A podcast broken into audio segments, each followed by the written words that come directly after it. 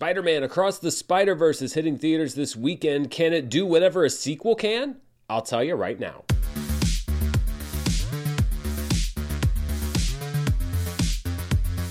Hello, everybody, and welcome to my review of Spider Man Across the Spider Verse, which is the sequel to Spider Man Into the Spider Verse. It's hard to believe it's been almost five years since that movie opened. It's my own personal favorite Spider Man film when I did the ranking here on the channel, and it was one of those great Hollywood success stories. It opened okay, but then word of mouth got out. It actually ended up doing pretty well at the box office, and then went from the underdog to the favorite to win the Academy Award for Best Animated Film. It's so cool, and I love the story of that first movie. There's been some changeover though on the creative side. Co writer Phil Lord returns, this time writing with his producing partner Chris Miller and Shang-Chi writer Dave Callaham. The original directing trio has also been replaced by Avatar The Last Airbender and Legend of Korra director Joaquim Dos Santos, Soul director Kemp Powers, and animation veteran Justin K. Thompson. Into the Spider Verse was undeniably lightning in a bottle, and it would be folly to try to recreate that energy. And luckily, Across the Spider Verse does what the best sequels do it builds on what came before, it opens up new dimensions and deepens character relationships, and it builds out the multiverse even more than what we saw in the last movie. In every other universe, Gwen Stacy falls for Spider Man.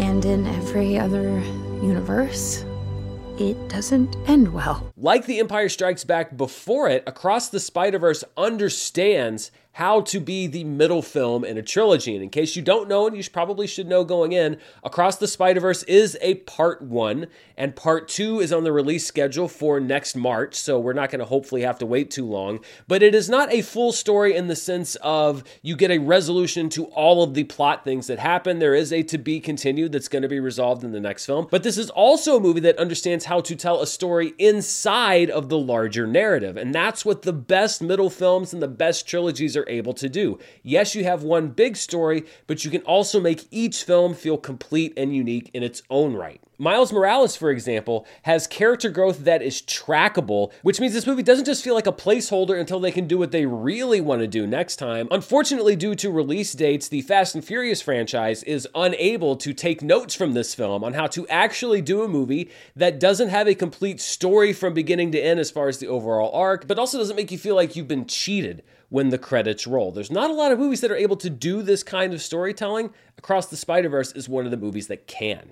Miles is at the core of this film, and we learn more about how he's dealt with what happened to him since the first movie and how he came to be the Spider Man that he is. I don't know if the mythology around Miles was already constructed when they did the first movie, but it fits in seamlessly. And the movie also does this great thing with the character where he has grown off screen in between movies, but we are picking up at a critical moment in Miles' development, both as a person, because don't forget, he's actually just a teenager who's also still in school school and still trying to please his parents and figure out what, what he wants to do with his life, but also his development as Spider Man. And this movie picks up basically when those two roads are intersecting. Shameik Moore continues to give the character dimension, and while the story is darker, this is a middle chapter after all, the joy of being Spider Man that Miles has isn't lost, even though we learn that this joy comes with a price. Gwen Stacy's Spider Woman, voiced by Hailee Steinfeld, also plays a critical role as she returns to see Miles while also acting in League with a multiversal team of Spider people led by Oscar Isaac's Miguel O'Hara, better known as Spider Man 2099, one of the coolest Spider Man designs from the 1990s,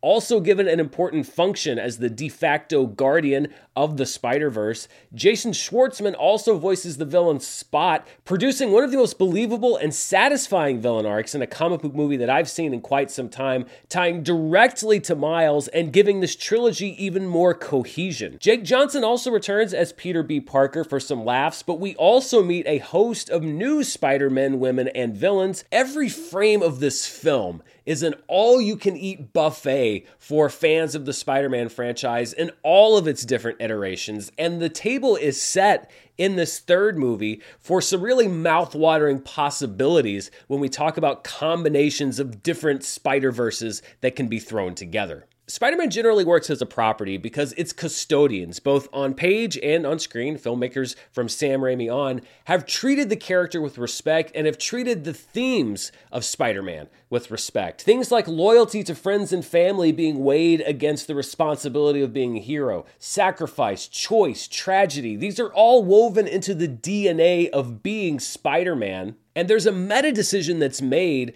that this movie uses to its narrative advantage, which is to take these themes and make it a collective theme when it comes to all spider people across all of the different spider verses, and then to tie that centrally into the plot of the film. I really love what they've done here, where it's not just about the individual here, not just about Miles and what he has sacrificed, not just about Gwen and what she's lost. It's about what everybody with these powers has had to sacrifice in every single universe and riffing on that. And that's what I think keeps these things from growing stale because we are in the same uh, familiar territory when it comes to a lot of the conflicts and the themes, but it's used in such a unique way in this film that it feels so fresh and vibrant. Another thing that keeps the movie fresh is the animation, which is somehow even more impressive than what we saw last time. Somehow, this movie is only reporting a budget around $100 million, which is marginally higher than the last film, only about $10 million or so. But Across the Spider Verse has some of the most impressive animation that I've seen in a film ever. Each dimension has its own style. Each character is drawn in unique ways inside of that dimension. And then when they leave, they interact with different other animation styles. Some of the main characters are drawn so differently, and seeing them together, it, just keeps things so interesting. I love the creativity behind it, the craft behind it. Just on a technical level, this movie is worth seeing. Also, the style adds to the humor of the film, mixing comic book references, background gags, inside jokes for fans of the franchise across generations, on screen screen and on the page. They're all up there. Basically, everybody who knows anything about Spider Man video games, comic books, movies, TV shows, you're going to be doing the Leonardo DiCaprio meme the whole movie because there's so many things to spot, so many surprising things that you didn't even know could be possible in this universe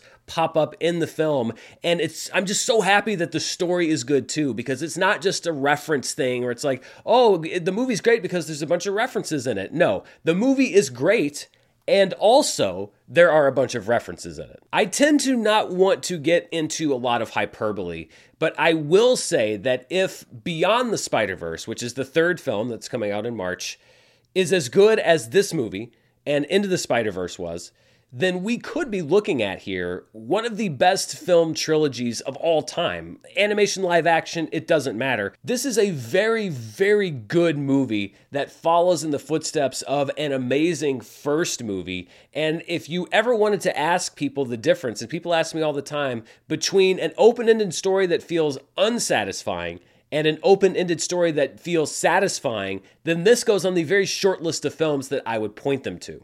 I honestly can't find a lot to criticize about this film. I was entertained from beginning to end, although at 2 hours and 20 minutes, it does feel its length a little bit, especially in the first half. But also, it is a middle chapter, so it's going to be hard to measure the full impact of this film until we get that last piece next year.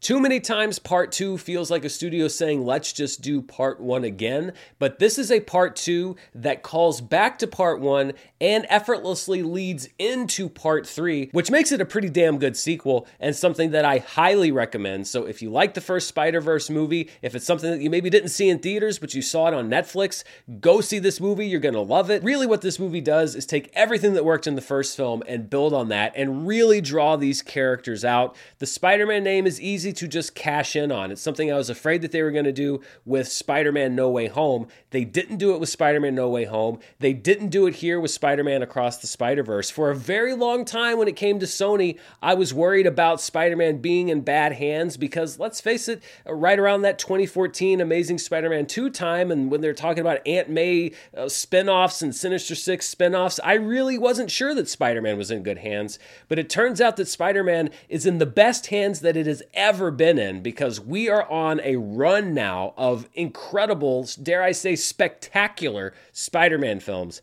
and Across the Spider Verse is no different. So, a big recommendation for me on Spider Man Across the Spider Verse. What do you think? Are you going to be heading into a theater to see it this weekend? Let me know down in the comments below. And as always, thank you for watching me here on the channel. I'll be breaking down the box office results for this film. I think it's going to do really well. I- I'm saying it's actually going to do better than the tracking because I think enthusiasm for this film is going to be off the charts. Check back here next week for Charts with Dan, where we talk about box office, as well as for movie news, streaming charts, other reviews, etc. So much going on here on the channel. Thank you so much for spending part of your day here with me. Until next time, stay safe, and I'll see you then. Bye.